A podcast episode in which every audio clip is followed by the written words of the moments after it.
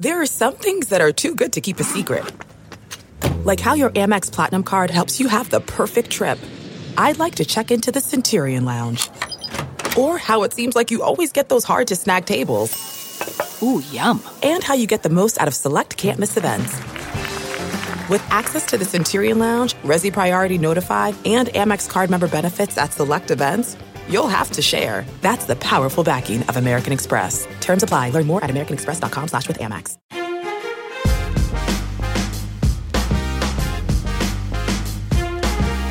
We love a little drama, especially when there's drama in the NFL, and we have that right now. This is all things NFL beef. Ahmed Fareed here. Got my buddies Corey Robinson, Jack Collinsworth. Corey, we don't have any beef on this podcast yet, do we? Have we created any between ourselves? No, no beef yet. You know, maybe we should start something. Maybe I should just go rogue and tweet something randomly, like at uh, Ahmed at Jack. Start something yes. up. Yes, I'm. I'm all for it. Some I'm all pod for it. beef. Yes, yes, I'm all for it. Um, so Jack, this is uh there, there's actually beef on multiple fronts here that we want to get through today. And it kind of what started the conversation for us uh, was the beef that uh, has been going on with the wide receivers lately. And I do want to give some credit to, to Chris Sims. He came out with his top 10 wide receivers list, left off Keenan Allen. And I feel like that's just set Keenan off over the last week here because he's been left off or at least farther down some other wide receiver lists as well. Uh, this is what he, he tweeted not that long ago. Uh, I'm tired of biting my tongue. You got Tyreek Evans, or you got Tyreek uh, Hill, Mike Evans, Chris Godwin. Uh, the list goes on. Are not a better receiver than me, faster than me every day of the week, but separation, child, please. And so he's getting all heated. Mike Evans is going back at him and saying, You not on my level, bro. And so we got beef in the wide receiver ranks, which prompted Keenan Allen to say, I'm the best wide receiver in the AFC West, which got us thinking we should actually do that.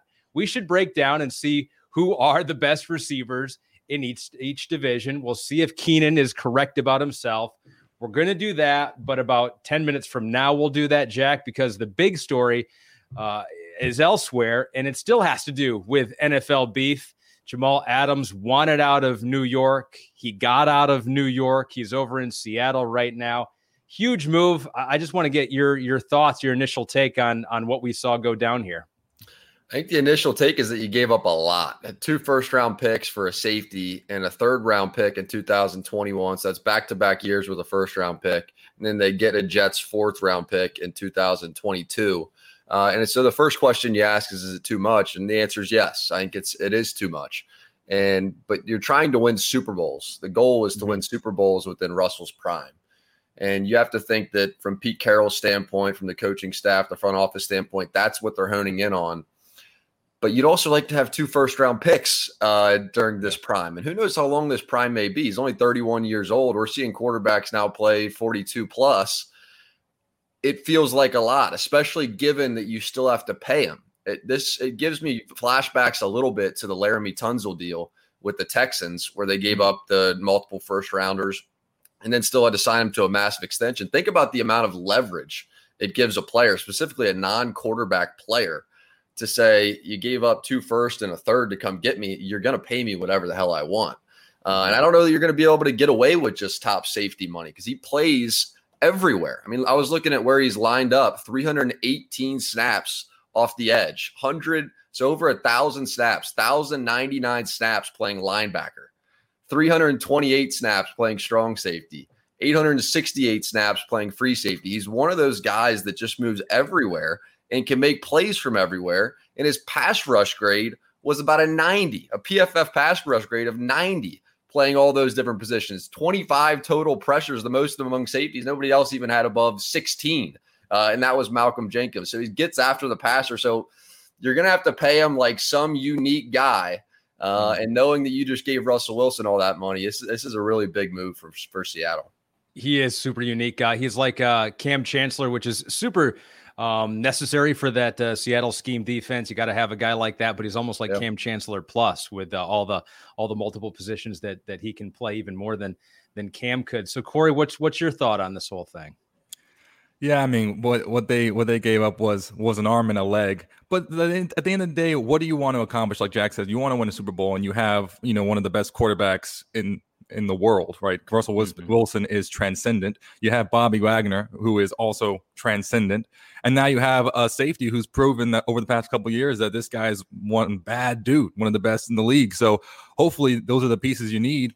In addition to, like I said, DK Metcalf and Tyler Lockett on the outside, it looks like they have all the pieces necessary to go for a title run and finally give um, finally give him a shot to win a ring. So I think it's a good move if, if you're trying to win a Super Bowl. Uh, but the question is, how long can you keep them together? And I don't know how long you can keep the band together because right now they're going to pay him on the rookie contract, which is a you know sweet deal, only like three and a half million or so this first year. But then after that, Jack's right, you're gonna have to pay up. And uh, I don't know how you're gonna. I don't know if there's enough money to go around with all those superstars. I don't know. Yeah. It's so it's it's a lot of funny money. It seems like a lot of times with the NFL, they they all find out a find a way to do it, especially uh, if they're in that window and they think they got a team that can compete. But certainly a problem for uh, a few years down the line. I always look at it like this. It's like um, say you want to live in uh, in Manhattan, you know, and you want to buy uh, buy an apartment in Manhattan. You're like, wow, I got to spend that much for a 500 square foot apartment in Manhattan. I, I don't want to overpay like that. But if you you don't overpay, guess what? You don't get to live in Manhattan. It's just what you it's just what you got to pay. And so I, I kind of look at it from that perspective for some of these teams. It's like Jack, if if yeah, it's a lot, but if you think that this is a, a key piece to your defense, puts you over the top and potentially increases your your Super Bowl odds, then it's like, well, yeah, you got to pay it. You know, it's either that or or live in in in Nebraska. With nothing against Nebraska, but live in Nebraska for a lot cheaper. You're not living in Manhattan, and if uh, Seattle doesn't do this deal, they're not getting one of the best safeties uh, in the NFL. Yeah, Agreed. and and I think what we talked about before with the NFL, there's not really like a lot of guaranteed money, right? So I don't think the risk is as high.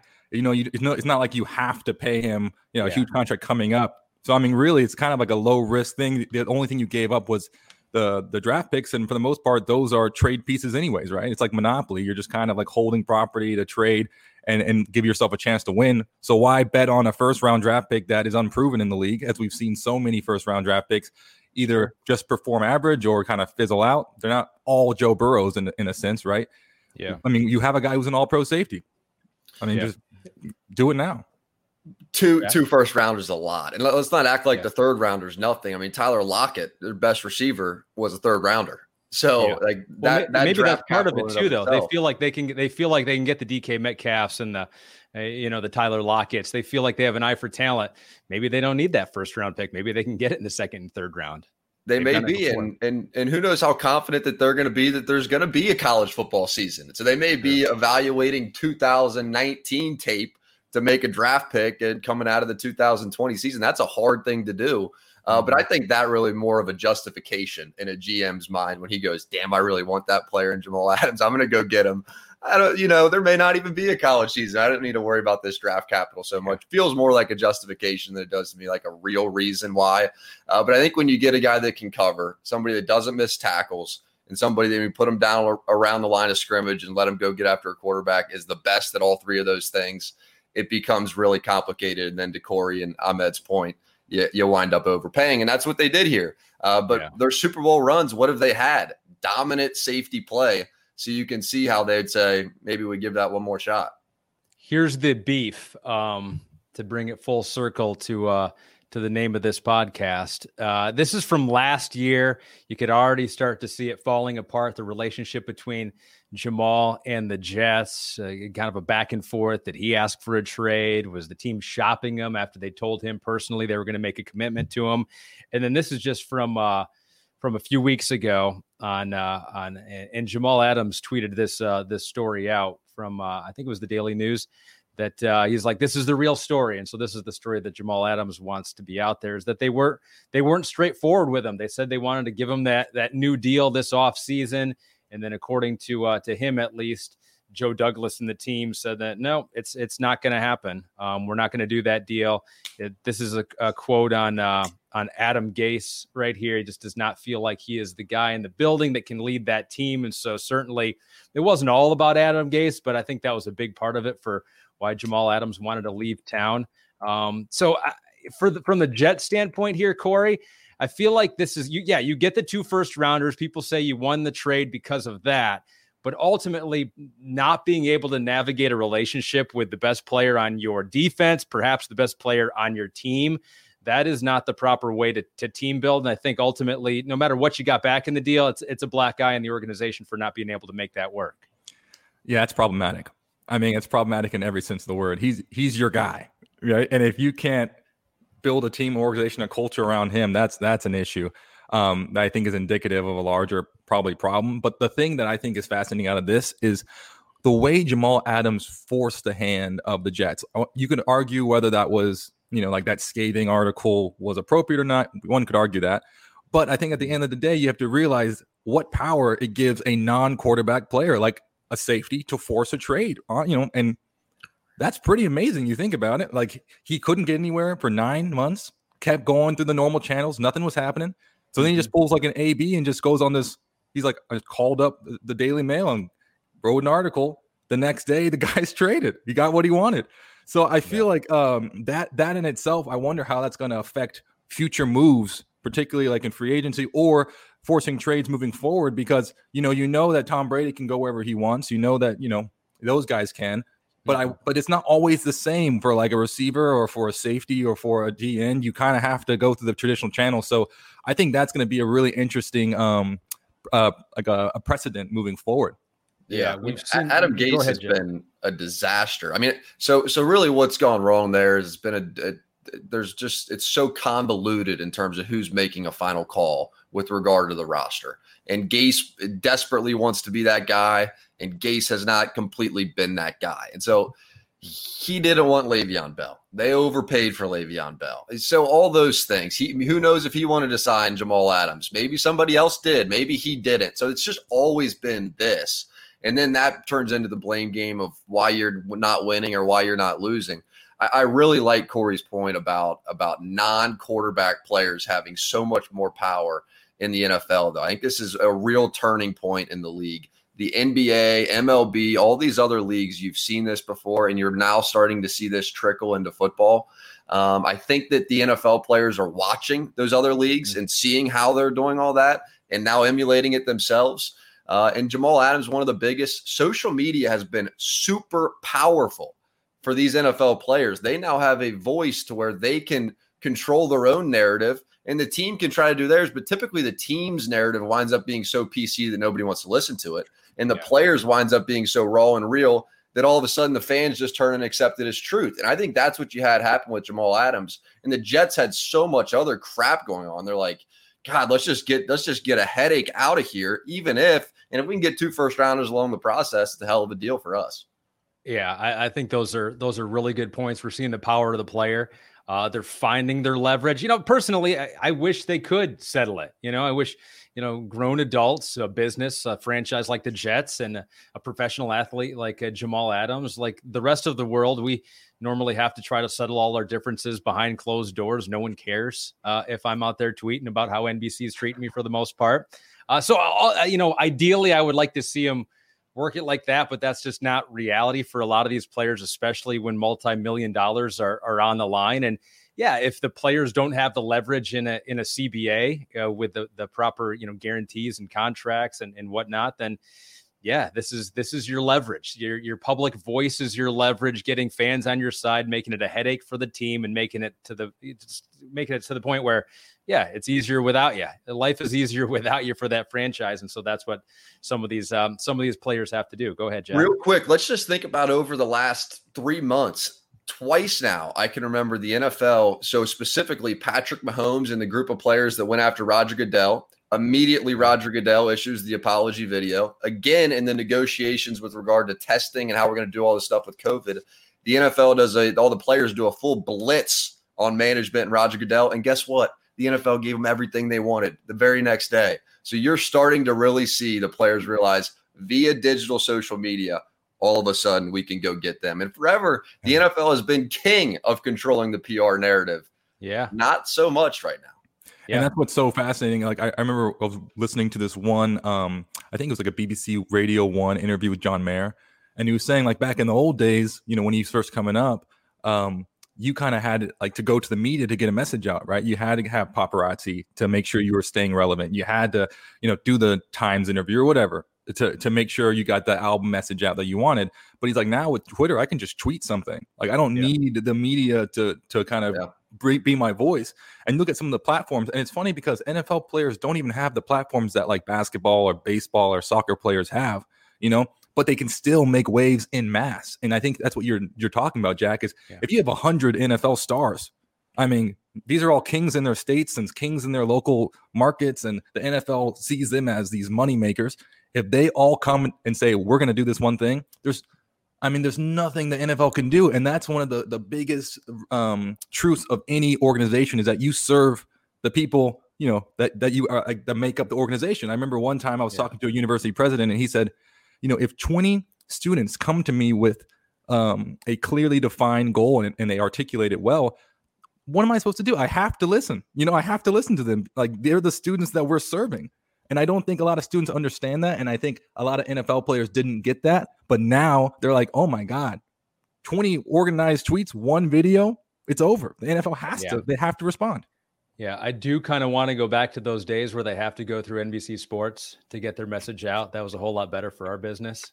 So if we could just kind of peel it back a little bit here, uh, that'd be nice. But uh, but hey, sometimes the message that you want to get out as a player is that you are the best wide receiver in your division, and that is the message that Keenan Allen wants to get out. You can see it was retweet uh, retweeted 5.4 thousand times, 20,000 people liked it, which if you take, you know, there's 330 million people in the US, 7 billion in the in the in the world, 20,000 likes agreeing with it. That's not a high number. Keenan needed more than that. Um, but so let's go through it. We uh, it got us thinking um, who are the best wide receivers in each division. So this is what we did. We split up every division. I I got a couple of them. I gave you guys three each here. I Mhm. gave you more work, um, which is fine. I'm okay with that. So let's start, Jack. And I think you have the uh, AFC West. So let's see what what we did top threes for all of these.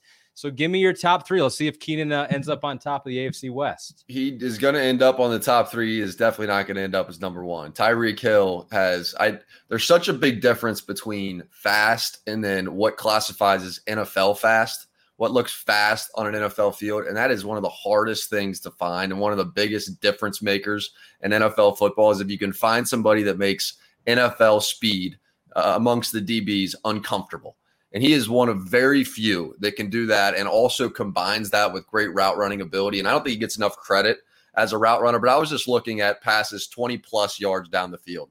Tyreek has 433 more receiving yards than any other receiver. Hmm. He is that dominant 20 plus yards down the field. So for me, clear cut, easy, number one. Now, Keenan Allen's point, he comes in number two. Keenan Allen is a bad dude. Uh, he's a very bad dude. And they just had, so George Shahari just had um, Richard Sherman on and asked him who the best receivers in football were. And Keenan Allen was the first name that came out of his mouth. So he was he was like what first or second name that came out of his mouth. Uh, he's a dominator in the intermediate range in that 10 to 19 uh, yard range. That's where he does his best work um, at 601 yards in that range, which is fourth among all receivers. Uh, so he's dominated right there. Great route runner, doesn't have the top end speed like a Tyreek Hill, doesn't blow the top off, but is a terrific route runner and dominates right there uh, in the middle. And my third is a Denver Bronco who broke out in 2018 in Courtland Sutton. Uh, another big year in 2019, and that's with Drew Lock and Joe Flacco throwing him the football. So I think if they ever figure out a good quarterback in Denver, a great quarterback rather, uh, you're going to see him explode. He's a clear number one. Now Jerry Jeudy in the building too, take a little heat off him. Um, it's a good receiver division. I like I like watching him play. He he is good. And I think that relationship you're right with Drew Lock is going to be something to watch here this year and and for the future. That's a, that's a good combination right there. All right, so Keenan Allen, you were close. You weren't quite right in your tweet, according to Jack Collinsworth. You are number two in your own division. I gave myself uh, the uh, NFC South because I wanted to see. You know, Mike Evans is in that one, and he was the one beefing with uh, with Keenan, saying that Mike Evans is a better receiver. Guys, I'll tell you what. I- I think I didn't do it on purpose, but the NFC South, that might be like wide receiver division here. There's it's, so it's many like wide good receiver receivers. heaven. It a hundred percent.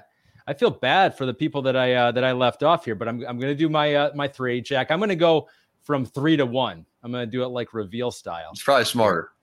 So here's my three, Wow. and uh, it's it's Michael Thomas, which uh, I, I think a lot That's of people probably have. Yeah, that's that's I how thought- good this division is right here. I here. thought you said you were gonna go three to one. This is number three. This is number three right here. I Oh, know. What did he have? 100 and uh, 100 and Wow. whatever catches, and he doesn't drop any. I think what was it? I was doing a podcast with Chris uh, not too long ago, and uh, about wide receivers, and he has caught the highest percentage of his targets. At least he did last year. Than any receiver in the NFL, which is insane when you think he's gotten over 185 targets or 180 targets last year. I think it was 185. Um, and he caught like 80% of them. So he's amazing, but he's also in a perfect system and with a perfect quarterback and a perfect coach. And so I do think I would take, hold on, I would take, oh, not Tyreek, I would take Mike Evans over him. I think he's Mhm. just a, a freak and he, he hasn't had the uh, the same quarterback play that uh, that Thomas has had in his career. And he is just so good. And I, I hope he can really um, break out even more with Tom Brady over there right now. But you got to respect uh, number 11 for Atlanta. You got to respect uh, Julio Jones and what he's done, not only in his career, but he's still he's still doing it. And I, I just value being able to do it all. You know, you're a fast guy, you can catch the ball over the middle, but you just throw it up to you throw it up to Julio and he can come down with the with the Hail Mary when you got no other option there. So that's my that's my top three, but it's like leaving off Chris Godwin. Um, who else is in the in the, the division there? There's a couple, you know, DJ Moore. Yeah. Uh, there's just that's just a good division with a lot of really good receivers, guys. yeah, Yeah, but Julio is uh Julio's the best. I was watching his tape just Oh, you agree? You agree? Corey. Oh no, yeah, hundred percent. Julio is the best. I the thing about Julio is that um first of all, you don't have to say the rest of his name. It's just Julio. that is that's enough to strike fear in anybody. That's pretty sweet. Um the other thing I love about Julio though is that like his game is so beautiful. And I mean this if you're a fan of football, like you have to just look at his game and I almost shed tears. It was that beautiful. Like he can do everything and his his Yeah. ability to um I mean, he has elite body control. He's elite speed. He just like can high point everything. Like it's un- like everything he does is perfect. And I think what you're talking about before, like Tyreek, spe- like Tyreek has speed, like elite speed. Then you have guys like you know Michael Thomas who can just run after the catch. What he does, a thousand yards after the catch. I mean, it's just ridiculous. But Julio combines the technician with the speed, with the power and possession control, with like this knack for playmaking. He's just he's just a one of one receiver. It's, um, it's unbelievable. Jack, you'd have Michael Thomas number one. Did I gather that from the way you I, I would. I'd have Michael Thomas one. I'd have Julio two, and I would have um, Godwin, Chris Godwin three. Ooh, over Mike Evans. Absolutely, Wow. absolutely. Why do you say Oh, that? easily. No, Chris Godwin's a superstar. Easily. Oh yeah, Chris Godwin is a super superstar, superstar, and he's gonna. How much is that's- how that's much was Chris Godwin helped by Mike Evans being there though? Of course, That's that's, the always the case. I mean, that's always Yeah. the case. Um, but it's not like Julio Jones is surrounded by any slackers. Go look Yeah. at their receiver group. Um, so I, I I'm going Godwin, and I think you probably not going to see that come to fruition until Tom Brady is his quarterback this year. Um, he, he also gave up his number to Tom Brady. He was the number 12 and ended up giving it to him. And he'd been number 12 since high school. So I don't think it was one he wanted to give up either. Uh, but just wait till you see him. He was the number one graded, period, number one graded receiver at PFF last year, Chris Godwin. I see that. All right, Corey, let's go to the uh let's go to the AFC South here. And uh why don't you go three to one with how you see him here? Okay, I chose uh Fully, Will Fuller as my third. I love Will Fuller. Um, he was a part of a really, really amazing receiver group. If you think about DeAndre Hopkins, him and Kenny Stills. Um, but with Hop gone, who had most of the targets, he's one of the best receivers in the league. For me, it's like Julio, and then Hop has to come in top three, right? Now there's an opportunity for Will to kind of step in and become the guy. Uh, he has elite speed as well, great release. Um, he just has a unbelievable ability to go up and get the ball, much like Tyreek down the field. And he he's just a he's just a problem for for defenses on every every step of the way. Um, he's just he's just too fast and he, he's just too dominant when the ball's around him. So I love I love Will Fuller, particularly him in open space too. You can just dump it out to him on a screen and let him run with it. Next, I'm going to go with uh, AJ Brown. I uh, I was watching his tape and the thing I love about him is that he gets separation by maintaining speed at the top of the break. So a lot of receivers they don't necessarily run clean routes, or when they do, they kind of signal they're going to break and then they slow down because they're looking for the ball.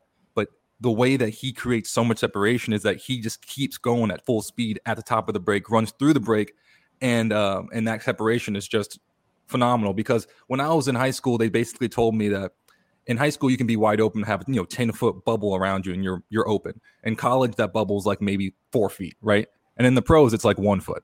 So mm-hmm. The fact that if a guy's behind you, you're open in, in the NFL, you would look at his tape and there's nobody really within his bubble. So that that is impressive in of itself. So I love his ability to get separate. And then my first one is DJ Clark. This guy oh, is oh, just Shark. sorry, Shark. DJ Shark. Shark. My, yeah. Shark. baby, bad. baby Chark. Yeah, exactly. That's actually hysterical. Wow, interesting. Okay. DJ Chark for me is, is, just he is a monster. He he's a possession receiver, a proper possession receiver. Every there's no like 50-50 ball with him. Like he comes down with it. He has amazing ball skills. Like amazing ball skills. A lot of receivers let the ball eat up the space. He attacks mm-hmm. it um, in the air, anywhere. It's his. So I love that. Um, he's ferocious, and he's just he's just he's just a monster. I mean, you watch him play, he's just a monster. I would not have guessed that. I would not have guessed Chark, but I mean, he did. He his numbers were good last year. Um, doesn't have elite quarterback play. No T.Y. Hilton though. You left him. Yeah, a little surprised by that. yeah, I know. I know. So, so Hilton, I know this was this was really hard for me. Um, he he's obviously an amazing receiver. He was a little injured last year, and that's the thing with me is like the NFL, Will Fuller? Will Fuller's been banged up year after been, year now. He's been banged up year after year as well, and I think that's the issue with with Will is that he's gonna he has to figure out how to battle injuries, and that's why I think Kenny Stills is going to be a really interesting kind of one-two punch because Kenny's kind of like an everyday workhorse kind of receiver, you know what I'm saying? As whereas Will is kind of like the explosive off the top. But yeah, T.Y. Hilton was it was right there on the edge for me, and I was like, man, like I wish I could include him, but I I have to edge with Will in that scenario. You're going to get an angry tweet. Go ahead, Jack. I have another one. Brandin Cooks comes over. Brandin Cooks now is a Texan. That's that's 4,000 yard seasons that he's had, and he's only 26 years old, and he's played for four different teams, which is mind boggling to me. New Orleans, New England, yeah. LA, and now the Texans will be his fourth different team. Think about the number yeah. of leases he's had to break or houses he's had to sell. uh, one of the two. He's got to yeah. be there. And then T.Y. Hilton, he's had 5,000 yard yeah. seasons. No, he's a monster. 45 career touchdowns. I mean, I, I know he had Andrew Luck, Ty, and he was banged up last year, but I don't, I don't know. Yeah. I don't know that I can take Will Fuller. And I'm a huge Will Fuller guy. Obviously, we've watched more of him than anybody, and we probably have bias going all the way back to Notre Dame. But I can't take Will Fuller over T.Y. Hilton or Brandin Cooks yet. Yeah, Brandin Cooks. That's in, that's interesting. Uh, it's always kind of a red flag when you're uh, on a bunch of different teams like that in a short amount of time. But it also means that teams want you, so it's good. It's good and bad. Teams want you, and then when they get you, they're okay with letting you go to another team. Mm-hmm. Um, okay, let's go. Let's we got what we got the AFC North. Let's go to the AFC North here. Uh, I got Cleveland, Cincinnati, Pittsburgh and okay. Baltimore. Jack, you got that. Why don't you go? Why don't you go three to one this time? Don't give away your top one until the end. Yes. Okay. So I have watched more of this division growing up a Cincinnati Bengals fan than any other in football. And this, I got to say, was a hard ass thing for me to go through. Um, so I went number three with Jarvis Landry of the Cleveland Browns back to his time at Miami. I factored in his time with the Browns, three of six. So he's had six total NFL seasons, three of those over a thousand yards. He's he's really a workhorse kind of a receiver, though. Gets a ton of targets, 110 plus targets uh, every year that he's been in the league. No season with fewer than 80 catches. Uh, but he's never been a big touchdown guy, never been over double digits uh, with regard to touchdowns. But I just think he's a gritty dominator kind of a guy in the slot. And I couldn't think of anybody when I looked around the division, um, even young guys coming in that I would take over him on my pedestal of top three. Number two, I go OBJ. Odell Beckham Jr. And I know he's he's somebody that people like to throw a lot of lot of stones and rocks at. Uh, but he'll catch them all though. If you do that, he will catch all. them. They'll do it one handed. They'll do it one handed six years that he's been in the league, five of those over a thousand, including last year, which people act like was a bad season uh, for him. And and just just think about his his quarterback play too. Eli Manning and a young, inexperienced Baker Mayfield uh, is who he's had. That's that's really all he's been able to play with throughout his career. And then my number one, I go AJ Green. And I understand that he has not been healthy lately. Um, and it wasn't enough for me to to back off. And and the way that I made this decision is I said if I'm Joe Burrow and I can have OBJ, Jarvis, or AJ Green for this year, who would I want? And it's very clearly AJ Green. Uh, I think he's going to be the, the least amount of a headache. Um, I think he's going to be perfect relationship wise. Eight years he's been in the league, six of those over a thousand yards. One of them he stopped at 964 uh, and didn't even play all the games. That was back in 2016. Those are all with Andy Dalton as his quarterback. I think this is one of the most superstar players in the NFL that never got the credit he deserves just because he's stuck in Cincinnati, Ohio his whole career. Yeah. I love uh I love watching watching him play. I, and I hope he's healthy. You know, the toe injuries, those seem like so finicky. I talk yeah. about this all the time with him. It just seems like you step the wrong way and it's just like you're out for a month. And it's just crazy. So I, I do hope he can stay healthy because I think it would be fun to see um, him and uh, him and Joe Burrow hook up and create a relationship there uh, in Cincinnati. Let's finish up the AFC here. Corey, I gave you the uh, the AFC East here. Yeah, so three to one, three to one, three to one. Let's just keep it going three to one because that's how I've ordered the pictures here too. Okay, so, so I don't want to make it too uh, difficult on me. I'm taking my talents to Miami for number three, and, and once again, all, all, these receivers. I know last time South uh, was was pretty pretty tough on you guys. You know, yeah, you guys really yeah. came at me. I think once, and I respect feel free to come back. It's hard. It's, it's a so lot harder than I because thought. It's so hard, Jack, and I, and I love what you said. It's so hard because it's a, it's almost like people think you can just compare one to one, but this is like, you know, when you have apex predators, being a lion doesn't take away from a hippo or from a black mamba or from a leopard. You know what I'm saying? Like these are all these are all do- dominant receivers in their own spaces. So that there's more than enough room for all these guys in the game. But we got to rank them. So Corey, you, at one point you said, "You know what I'm saying," and I was like, "I don't think I don't know that I know what you're saying." But then it totally made, made sense. You're right, absolutely. I there's more than it. enough game. There's more than enough room in the game. So we're going to Miami for number three. Yes. Okay. DeVante Parker. Um, I really like his game. He had a breakout season. Um, the thing about him when you watch him play is he has wonderful hands. Like this guy is like vacuum hands. Everything just just sucks it up. So I love that. He attacks the ball, which once again is not common. Um, and he's just a traditional possession receiver. So I love I love that combination of Fitzpatrick and him going back and forth. Love that. Um, number two is Julian Edelman. I have been an Edelman fan for a very long time, and uh, maybe that's also part of my bias. But man, this guy, he is so smart. And I, the way that I kind of uh, am attracted to receivers is how they play the game. You know, uh, I think beyond once you get to a certain level, if you're talking about thousand yard seasons, I think stats are stats, right? Um, but it's just how the stats are going to be there. But how do they play? And Edelman plays um, just brilliantly. The guy has an unbelievable football IQ, and you can see when he's running routes. Sometimes he'll he'll read the defense, and you're supposed to go run the route through the pocket, but he'll stay in the pocket, slow down, and kind of break off a slant into a hook route or a stick route because he understands that's where the pocket is. Or even when he's running like a, an out route, he'll release inside because the cornerback, if you release inside, normally that means you're breaking inside. So the cornerback starts shading him. Then at the top of the route, he'll stack, give an inside fake, and go over the top, and he's wide open. He creates separation just brilliantly. He's a technician. He's a perfect route runner.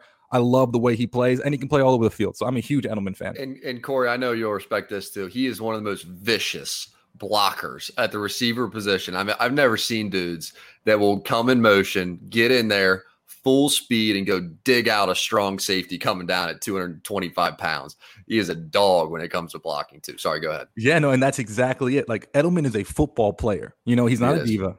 Like the guy is a football player. What do you need me to do? You need me to be on the on the wide side boundary, run a go route. I got you. You know, like you need me to come down and crack a strong safety. I'm your yeah. man. Like the guy can just play football and I love football players. So yeah. Edelman is my guy. Love him. You love him, but not enough to put him number one. Because Stefon Diggs is just something else right now. I mean, last season was just spectacular with the Vikings, and I'm so excited to see him in Buffalo. Um, they have a really nice receiving corps over there, but he's a phenomenal route runner as well.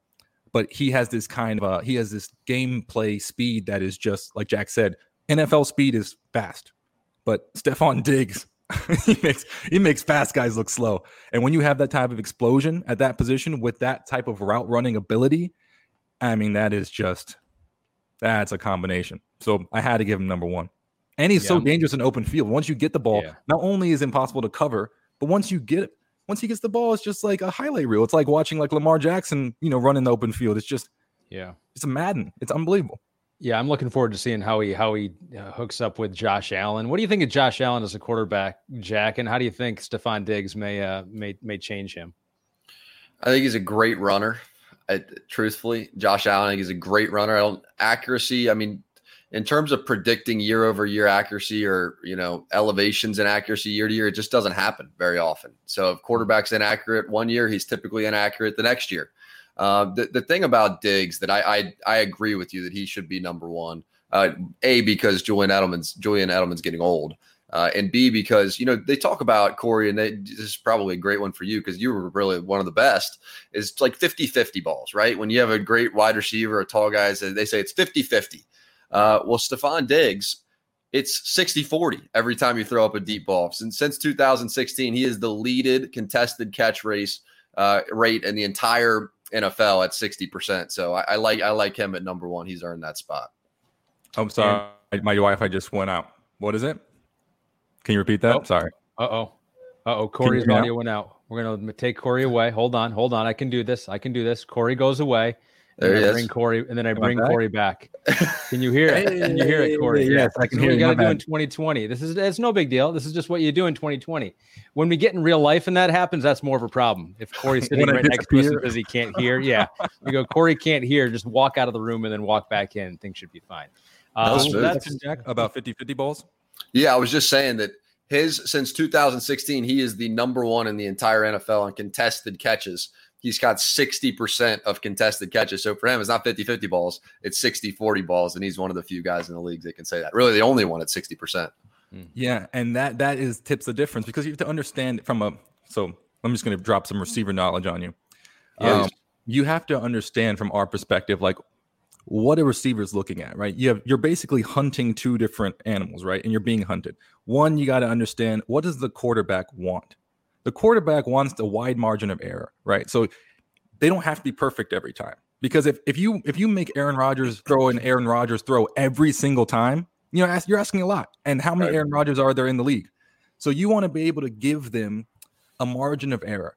And you all and the, the biggest thing about a margin of error is either space, like physical space, how much space do you have around you, which is why Keenan Allen and those guys are so great at separation. Or you can basically go to the contested catch and say, look, it doesn't matter, just throw it up. I'm your guy, just throw it up. And that's why Julio's so good. And that's why Stefon is so good because he's not very big, but he plays big Mhm. and You're and right. that is like it's so tough because if you have a Calvin Johnson or someone like who's a big possession receiver on the outside, um, you can throw it up to them and you know they're coming down with it. But this guy, he can do that 60 yards down the field on a post route, you know, and that is the difference. It's like, okay, is it a, is it a red zone threat? Is it an intermediate threat, 10 to 19 yards? No, him and Tyreek, they're doing what possession receivers do at 10 to 19 yards, 40, 50, 60 yards down the field. And that creates massive mis- mismatches all over the field. So that's why this guy is so special. Yeah, I think the Vikings they they knew what they had with Stefon Diggs, but they're going to know it even more when he's when he's not there and they don't have that uh, outlet for Kirk Cousins there. So he is over with the Bills. Thank you to whoever photoshopped that uh, for us. That looks uh, awesome. We both uh, we all have one more division here. Jack will uh, will give you your last division. We'll give you the uh, the NFC West. How did you see that? Top three receivers in the NFC West. NFC West. Let me get my scroll game going here. Sure. Okay. So in the West, I went number three. Uh, this may come as a little surprise to you guys. Uh, Cooper Kupp with the it LA would have been Rams. a surprise if I hadn't already gotten the picture, but I, I would. I am. I am a bit surprised by that, Jack. Yeah, I uh, kind of one of those guys that you realize his his value most when he wasn't there. When he tore his ACL back in 2018, Yeah. and the whole offense just looked not the same. Uh, another 11, uh, 1100 yard uh, receiving year last year, 10 touchdown year he's coming off of. Uh, and tougher, so he's a great route runner, but a lot tougher after the catch than people give him credit for. I think he looks like a small kind of a guy, but 548 yards after the catch, that YAC stuff, uh, fourth among all wide receivers. So he can get it done when he gets the ball in his hands. Uh, and, a, and a favorite of Jared Goff, also a favorite of Mr. McVay. Uh, number two, I go Tyler Lockett. And back to that whole Jamal Adams trade. That's a third round pick right there. That's just a throwaway in the Jamal yeah. Adams trade with those other two first round picks. They throw a third rounder in there. Tyler Lockett was that back in 2015 and has just gotten better every single season since. Uh, he's a dominator there for Russell Wilson. And I've always thought Seattle they're one of like the riskiest conservative teams ever. Like they love to play the game, start the game super conservatively and just run yeah. the ball and keep it out of Russell's hand. And then yeah. they're down 10 and it's like, Russ, go win it for us. Do yeah. anything you need to do. Go win yeah, it. they almost want to make it more difficult for Russell Wilson. They're like, let's see if he can do it. if he can do one more miracle. And he typically does. Almost every game he does. Uh, and a big reason why is a guy like Tyler Lockett right there. Number one is as easy as it gets. Uh, if not the best receiver in football, he's top two, and I don't know who the other one is, DeAndre Hopkins, and you're about to see him go off with Kyler Murray uh, in that Kingsbury offense. I cannot, I cannot wait to see that because you guys know how high I am on Kyler Murray. I think I put him uh, as my number one quarterback five years from now when I projected the uh, 2025 uh, top 40 quarterback. I love Kyler Murray and I think he he showed a lot last year. And uh, yeah, DeAndre Hopkins gives him that that number one receiver, and then you still got Larry Fitzgerald, who's like got the surest hands of uh, anyone in the NFL as well. Yeah, Corey, that's gonna that's gonna be fun to watch. Yeah, and Larry's proves that if you're a great route runner, that you can still do it late, late, late, late in your career and just sure. produce crazy numbers. So I'm a big fan of Fitz as well. Uh, I wanted to ask you though, Jack, where is Deebo Samuel kind of fall for you? Because uh, Deebo, yeah. you know, he, he's something else, man. I really like watching him play. He's right there. He's right there. I mean, if that's where that's where these lists become so hard. He's four. Uh, you can make the case he's there three, too. I mean, it's like mm-hmm. that, that's where it's just you, you, can toss it back and forth a million different ways. The, the funniest part about um, about Hopkins though is so we only got to see him with Watson, and Watson, I think we're all in agreement is going to be one of the next great quarterbacks that the NFL is going to see and we only got to see him for what will likely be Watson's three worst seasons. You know what I mean? His three least experienced seasons. You have to imagine that right. Watson's only going to get better. Uh, and those guys went off together. I mean, Hop had three seasons over 100 catches uh, in, in, in his entire career. Two of those were 2018, 2019. Both of those with Watson. His, his years that he had over 10 touchdowns, those were with Watson. So some of his best seasons that we've seen – uh, have been when those two are together. So if there's any headache going on between Coach O'Brien uh, and DeAndre Hopkins, it was never affecting what's happened on the field. So for that reason, I, I'm still shocked to this day that they basically got nothing for one of the absolute best receivers in football. Yeah, and, and, you and you wonder too. I mean, that is also a security blanket for for Deshaun Watson. Obviously, it's never good for a quarterback when you lose your best receiver, but who knows? It'll be interesting to see how his game changes, and maybe uh, maybe he does grow and develop a little bit differently as a quarterback than he would have if he had the security blanket of uh, DeAndre Hopkins there. Corey, your last division is the NFC North. How do you see how do you see that one? Top three quarterbacks here, or uh, I'm sorry, receivers in the uh, NFC North. Yeah, my third is uh, A Rob, Allen Robinson for the Bears. Hmm. He is he's also a monster. He has kind of been alone on the receiving corps, you know, historically, like the past couple years in, in Chicago, he's been putting up numbers, but there really hasn't been a lot of support. So, um, but yeah, he's just savvy. Once again, he's a veteran with veteran knowledge, and he just knows how to play the game. He understands defenses. He understands how to play games with the cornerback. Because, like I said before, you are basically thinking, how does a quarterback think and what does he want from me? But you're also thinking about a cornerback. So the thing that's so fascinating about cornerbacks is that they study you, right? Like they know your tendencies, they know your releases, they know your routes, they know your route trees. They know that in this formation, there's only a couple routes this person can run. Or if they move A Rob to the slot, what routes do they like to have him in the slot for? You know, what are they trying to free up? How are they trying to uncover him? So th- as a receiver, you have to know that and then you have to game plan yourself and thinking, hmm, what does, you know, this guy think about my game and how would they, how would I game plan myself? How would this D coordinator game plan myself? And he thinks that way. You can see it in the way he plays. Like he is just really, really smart. He just knows the game. And I, as as a fan of the game, I'm a big fan of that. So yeah, A Rob is third.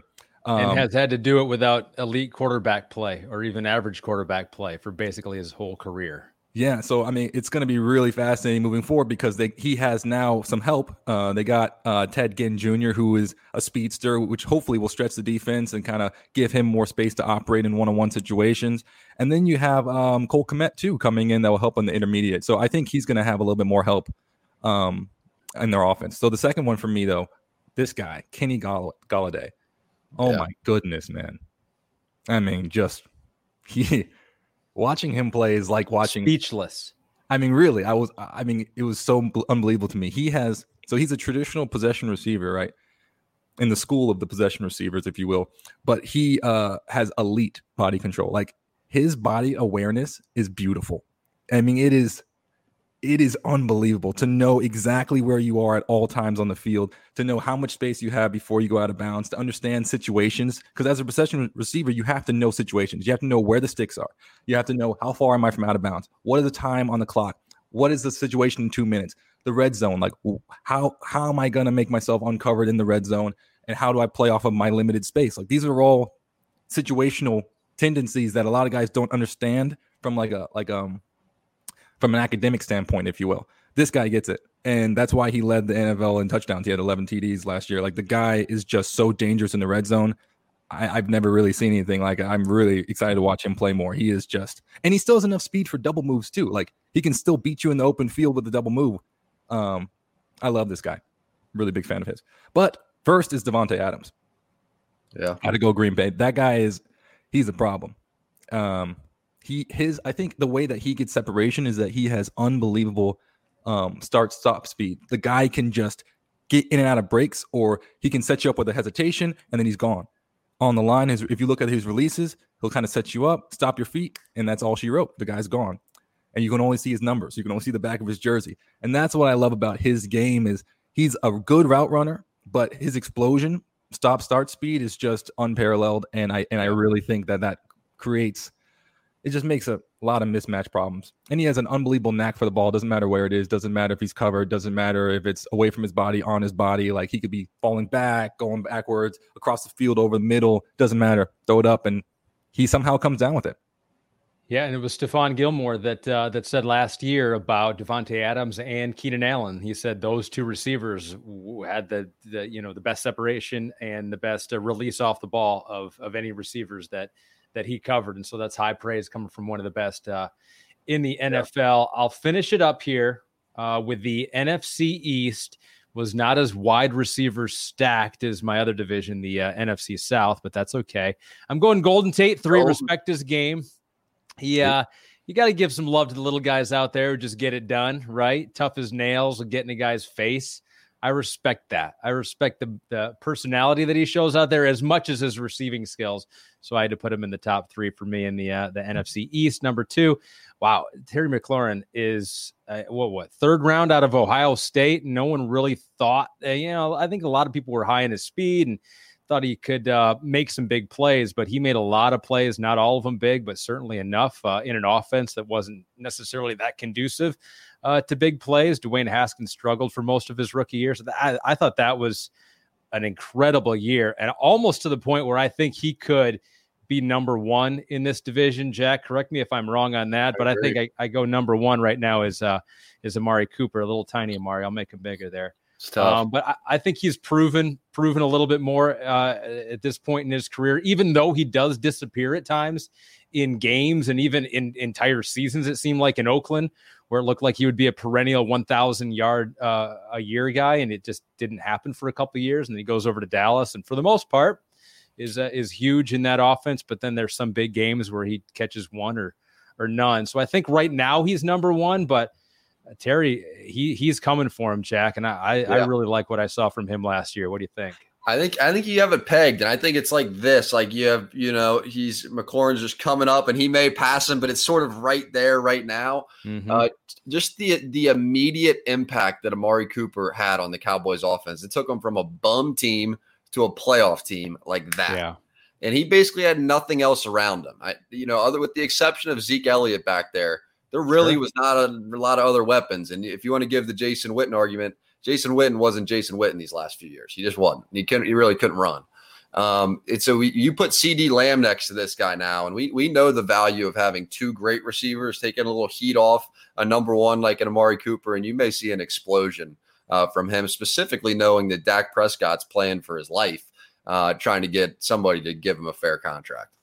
yeah, yeah. And uh, so hopefully we created some beef some even more beef right there, especially with T.Y. Hilton, Corey. I think leaving him off, if we can somehow email this link to him and get him to tweet about us, uh, that would help this podcast a lot because he will be very upset that you left him off your top three. Once again, I have a lot of respect for T.Y. Hilton, but I've watched Will Fuller up close for four years, for three years, you know, and it's just oh, it's really difficult for me to, after seeing him practice every day for three years, I know what he has, and I'm like, that guy is dangerous, dangerous You're dude. right. You're right. You, you know the thing, Corey, honestly, with Will Fuller is he's been this close to having that explosion year that you're predicting. He has been this close time after time, and he was healthy at Notre Dame, and he just has not found that healthy streak yet. But you have to think with all those targets we're talking about, those 100 plus target years that Hopkins was getting, now that it's Brandin Cooks and him and not DeAndre Hopkins and Will Fuller, he may all of a sudden start getting those 70, 80 targets. And he, he could have, he stays healthy just one year, it could be an explosion. You're right. That's what I'm saying. So that is how we see it in all the divisions. I popped up a picture there of, uh, of a guy we won't be seeing in the uh, NFC East this year. Had uh, signed with the Eagles. That's a Photoshop picture because he spent his whole career or previous uh, years in uh, in San Francisco. Marquise Goodwin. Let's finish this out with you know we we talk about the J- Jamal Adams having beef with the Jets, and then you have Keenan Allen having beef with other wide receivers out there. You know, they're they're players that you know have have beef with the season entirely and, and playing in 2020, and it's understandable. Certainly for a guy like Marquise Goodwin, who has opted out of this 2020 season. We'll hear more stories like this one. Um, but he and his wife have had uh, multiple pregnancies that have, have not gone well. They've lost uh, children a couple of times. And so he thought for, for this one year that it was more important for him to be with his wife, to be with his family than to, to be in the NFL. And guys, he is, uh, he's not alone. We're seeing a lot of these decisions made a lot from the New England Patriots over the last couple of days. Um, and I do I do think what what's kind of made me feel good about seeing these stories come out, Jack, is that uh, the reaction from the fans is it seems to be supportive, right? I, we know yeah. that this season is such a strange year, and uh, there's so such personal decisions that these players have that uh, if if they don't feel right about playing in 2020, I think we we respect that, and, and I think a lot of fans have so far. I'm I'm in complete agreement with everything you just said, and I also think that no matter who opt out, who opts out, it's still going to go on. I think Aaron Rodgers could opt out. I think Jordan, you know, you, all of a sudden Love becomes QB one. I think it would happen like that. I really do. I mean, my, my dad tells me a story about the replacement players uh, back in the '80s when all you know they all started their own league and they were going to all leave the NFL and holding out. And guess what? There's a brand new group of guys in, in Dallas Cowboy uniforms. They were lining up and playing and that's just the way that this business operates. Uh, but you, you, mentioned the Patriots. I mean, they've gone from eight million in cap to twenty four million dollars in cap. Do they go get a Clowney at this point? Do they go get a uh, who do they go spend that money on before the start of the season? This just feels like some Bill Belichick mastermind type stuff where he turns all of this lemon into lemonade mm-hmm. by week one, and we're all going, "How in the hell?" Did he go find that before we got the week one uh, to pair with Cam Newton on a zero million dollar contract that he got him on? Yeah. What do you think, Corey? Yeah, I respect everyone's decision. You know, it's a personal decision, as you mentioned, and and when it comes to the health of the people you love, because like um, what Goodwin said in his Instagram live or YouTube live, it was so fascinating. You know, he's like, my family is the reason why I play. You know, and and I don't want to do anything that could endanger them. So I totally understand and respect his decision. I'm happy that fans do as well. And like Jack says, like at Notre Dame, we had a, a saying, "Next man in," and the next the, the, the game will be played, the show will go on. You know, yeah. so I just hope, like I said before, that that teams respect and don't necessarily discount um, the decision to opt out against these guys because sometimes with football, it's either you're all in or you know, or you're not. And I think in this scenario, I hope that this doesn't you know, I hope it's not held against the guys in future yeah. negotiations and in future playing time because that would be a real shame.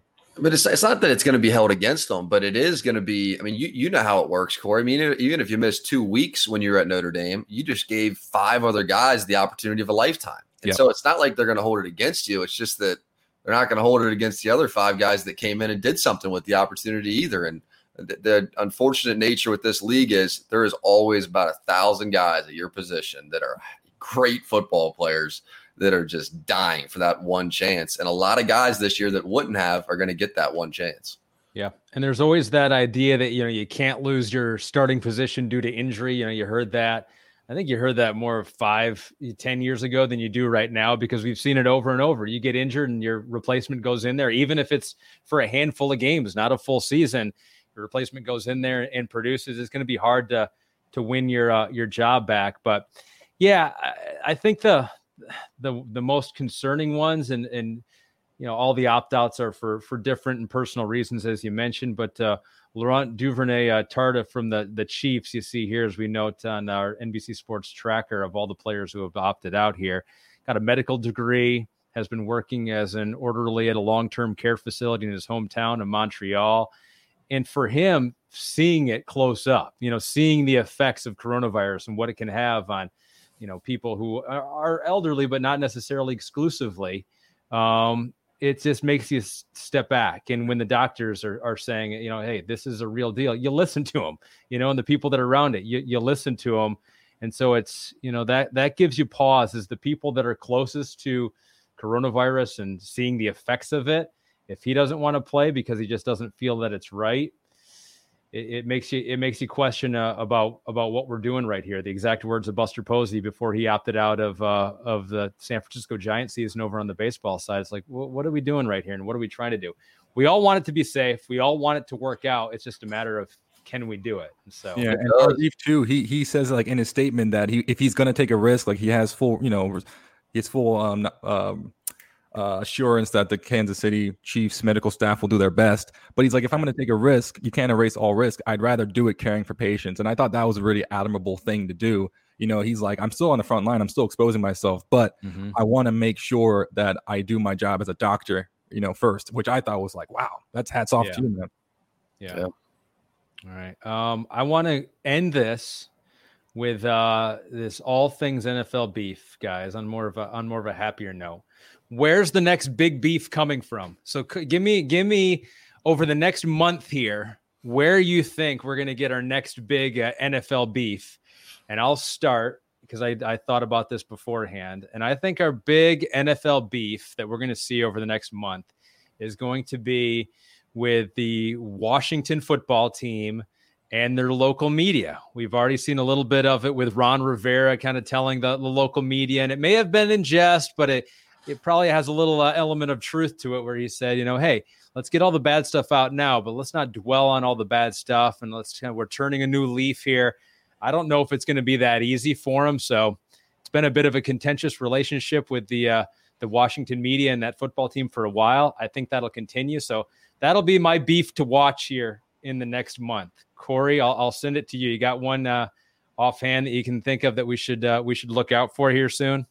Yeah, I think people um, during training camp, if anyone does something on irresponsible and then comes back Ooh, and and yeah. infects people, I think that's definitely going to be an issue. We saw that with my, even it wasn't irresponsible, but we saw the spread of how quickly the, the virus can go with the, yeah. with the Marlins, right? So I think that's going to be the number one thing. If there's a spread, if there's people are going to be like, wait, what did you do? What did you do? And I think that's yeah. going to be the next beef. Who, who to blame? That's, That's what we, we do like to do that in 2020. Who who do we blame? And I, I bet you it does come out for the Miami Marlins. Like we haven't really heard who may have been, you know, patient zero in the beginning of the spread there, but I I bet that does come out, and that's a good that's a good call. Uh, pointing fingers at who started it the is. whole thing. That's a damn good one. You know what it's going to become is it's going to become strategy. Because if you get it that you know positive test, okay, now you missed two weeks. Now you have two losses on the schedule. Now you're not making the playoffs. Now all of a sudden they're looking at the kid who's 23 years old and by this end, who whatever the case may be, and it's a complete blame game. I got yeah that that I think is where it's going to get to. Um, but you you can see how I mean, even going through all the guys that are sitting out. I mean, look at baseball. This is not a bubble. You're gonna have positive cases, and and I think it's gonna it's not going to be one team. It's going to be multiple teams with positive cases and, and probably more than one. Um, and, and trying to police your locker rooms by yourself. I mean, it, it's just going to be a wild, wild year. And it's not like it happens week one and we're done with it. It's going to be just weekly, just every yeah. week. This this comes back up one one time again. You brought up the Washington football team, Ahmed, and I, I just want to make one point about the Washington football team. Them not picking a new name after having all that time and mm-hmm. calling it the Washington football team you are not going to convince me that this is not the biggest PR stunt of all time. Of all time. to distract from the rest of the mess that is going on within that building. They don't want you talking about this. They want you talking about the fact that it's called the Washington football team and what yeah. might be the new names. They have managed to keep the conversation here and distract from here in a way that I have never seen America be distracted. And it has completely worked so far. So, to some degree, I think we need to keep the heat on Mr. Dan Snyder uh, and can consider what that means uh, as far as punishment, etc., for him, uh, and not on the fact that they haven't come up with a new name because it is a distraction, and so far it's working. Sure, that's your beef. That's my biggest Pers- beef. That's your personal. That's a personal beef. That's like that's a beef a between. yeah, it didn't take long. Jack and that franchise. Uh, well, that's all, things NFL beefs, and then we we sorted out who are the best receivers in each division. So I'm glad that is uh, that is settled. There's no controversy there anymore. We did we put that to bed. Um, well done, guys. We'll we'll just go back now to our normal lives. We'll sit back and just wait for more beef, and then we'll all jump in front of a microphone again and talk about it. Sound good? Amen. We hit an hour. Who would have thought? I know. I can't believe it. Unbelievable. A new record. Well done, guys. See you, fellas.